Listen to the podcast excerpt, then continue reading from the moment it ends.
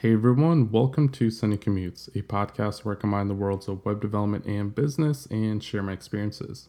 This is podcast episode 64, where I'll be talking about why you should ditch jQuery.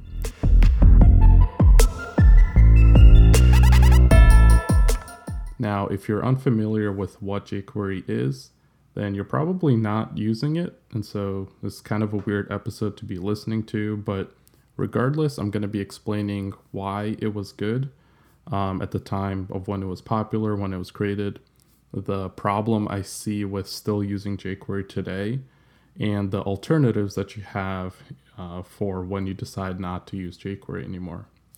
So, first, what was it good for? So when jQuery first was first created and when it was the most popular, it was great for writing cross-browser JavaScript code and just for getting things done. So the thing to understand is that at the time of when J- uh, jQuery was really popular, uh, the browsers kind of handled things drastically different, uh, which is still a problem today, but it's definitely not at the same scale. Now we have a lot of modern browsers with um, you know, pretty standard and consistent APIs. But back then, browsers were really much more different, especially Internet Explorer. So when you had to support like IE6, IE7, IE8, and so on, uh, you had to, if you were not using jQuery, you had to write code essentially at least two different times. One would be for the modern browsers, which even then you might do things differently, you know, between Firefox and Safari. Um, but then you had to write code like a second or third time just to get it to work in IE. And this was a really big problem, of course, because now you're not just focusing on building apps and building cool things. Um, instead, you're focusing on making your code work across different browsers. Um, so jQuery kind of hopped in and was like, okay, let's just create a single consistent API where you would call things, you know, a single way. You would select DOM elements a single way. You would do AJAX requests a single way, and it would guarantee that it would work across pretty much all of the browsers. And this is really cool. Um, obviously, you could just focus on just building your app this way. Um, and jQuery included a lot of things built in. So you had DOM manipulation, AJAX, uh, animations, utilities, all that stuff was uh, already included in jQuery. So at the time, like writing cross browser code that allowed you to do all those different things was really awesome, right? Now, the problem that we have today is that browsers have gotten better. Browsers have built in standard, pretty consistent APIs across all of the different um, modern browsers that we use today and um, and features have been added as well. So a lot of the things that jQuery had, where you were like, "Oh, cool, this is a great way to select DOM elements," well, now you can do the same thing and just just by using the native browser API. So including jQuery and using it today is essentially just adding bloat to your website it's uh, an unneeded dependency, essentially, and I really think that we should stop using it.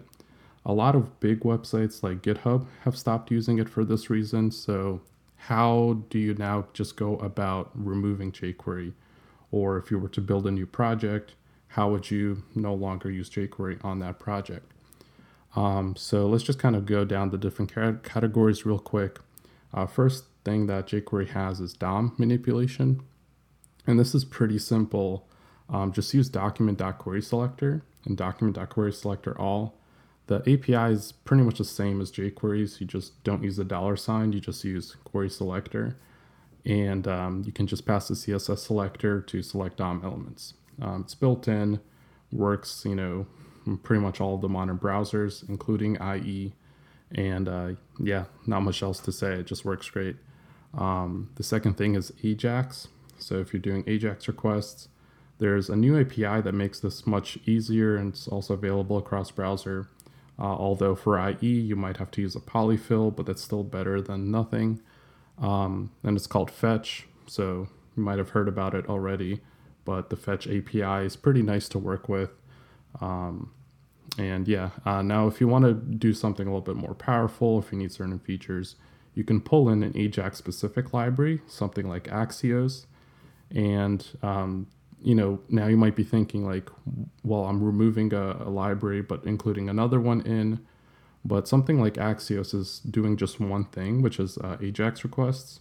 And I see that being better as um, including a library or framework like jQuery that's doing like multiple different things, right? Um, so I recommend using either native APIs or including a much smaller library that it just has a single purpose. Um, so then if you want to like swap it out for something else or uh, you decide to you know use the native APIs, it's much easier to do that. Um, the third thing is animations. Now CSS has gotten better in browsers as well, and they added animation features. So just use those. Just use CSS for your animations, and they're more performant as well. Uh, finally, there's some utilities that jQuery has, like if you want to like loop over an array or like um, um, or like for merging objects. Uh, that was another one it had. Uh, for a lot of those things, you can either use one just native JavaScript features that are available in like ES6 and above, or two use a library that includes a bunch of useful utilities. Um, it's called Lodash, and you just pull in again the one specific utility function that you need, and boom, you're done. You have pretty much broken out all of the things that jQuery um, has provided, and you're just pulling in specific libraries now instead, or just using what's available in the browser. So you don't have to use the libraries. You can just pretty much do everything that jQuery uh, did for you and just use the browser APIs um, that are provided for you. So that's pretty much it for jQuery. Um, like I said, a lot of big websites are removing it, um, and there's really like little to no reason to continue using it outside of, of course, if you already have a big project that um, would be really hard to migrate uh, jQuery from. But I definitely recommend like you know check out these alternatives, and um, for any new website that you build, um, just use those alternatives and see how potentially easy and potentially um, better your code might um, be to maintain and for um, you know in terms of performance as well how much faster your site might load without uh, including in a, a framework that isn't really doing much for you anymore. All right that's it. Thank you for listening. I hope you are able to now ditch jquery having uh, been giving the reasons why and the alternatives that you could use. Uh, you can tweet me feedback at sunnysingh.io. And you can find all of the previous episodes on the website, sunnycommutes.fm. You can subscribe in your uh, favorite podcast app. And I'll catch you on the next episode. Peace.